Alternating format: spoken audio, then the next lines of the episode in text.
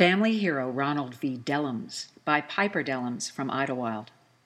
Let me introduce you to the sower of the seed which is me, to the deeply earthed root of the tree of my life, to the man who shares my heart, my eyes, my smile, and almost my birthday. My precious daddy, Ronald V. Dellums, my hero, is the platinum haired angel standing often alone on the majestic Rocky Mountain ranges and in the center of fires raging across nations and through communities. He is the David wielding the double edged sword and holding in his perfect palms the necessary stones to slay great Goliaths. He has been tempered in the acidic belly juices of many great whales that attempted in vain to swallow up peace, freedom, hope, and justice, and as has laid down beside the most ferocious and the most eloquently throned lions in the kingdom of men, he offered himself as a sacrifice, a sacrificial lamb that continues to walk unscathed by the fiery darts of his enemies and the deeply cleaved wounds of his foe. My daddy is phoenix on the rise, and eagle's strength in flight. He is the hum of the winter breaking and the fury of a volcano as it erupts. He is sinner and he is saint humanity at its greatness and humanity at its most humbled. My Father has been crucified before those he loved, those he had yet to meet, those he feared and those that feared him, six inch nails securing his golden flesh to the crosses of the human imagination, crucified and whipped by those he aided, gave life to, and life for.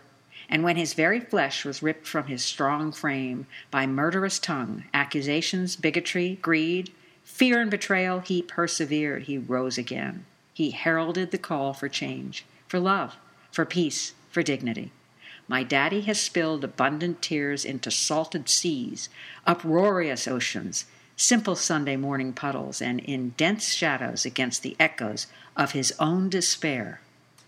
My daddy has celebrated in black tie and Black Panther beret. He has swayed in orchestrated dance and victory after the falsely accused, falsely imprisoned, and myriad battered of our world's construct have been set free.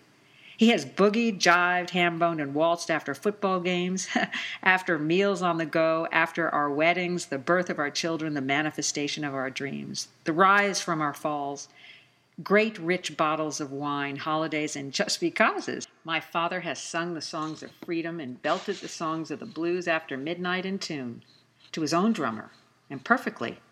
And symbiotically off key, my father has run political, social, and natural races when the winding course set before him was riddled in rough and toxic domain, and yet crossed every finish line, though exhausted, burdened, hungry, scraped, bloodied, and almost broken in the perfect time of the champion he was called to be. My father is my hero, and the hero of the invisible, the oppressed, depressed, lost, shattered, despised, abused, faceless and nameless all over the world, from the addicted to the incarcerated, from the healed to the crippled, the activist to the veteran, the wealthy to the homeless, the peacemonger, the Eves and Esthers, to those longing for freedom and human dignities in every race, gender, sexual orientation, and faith painted in distinction on the great canvas of the human condition.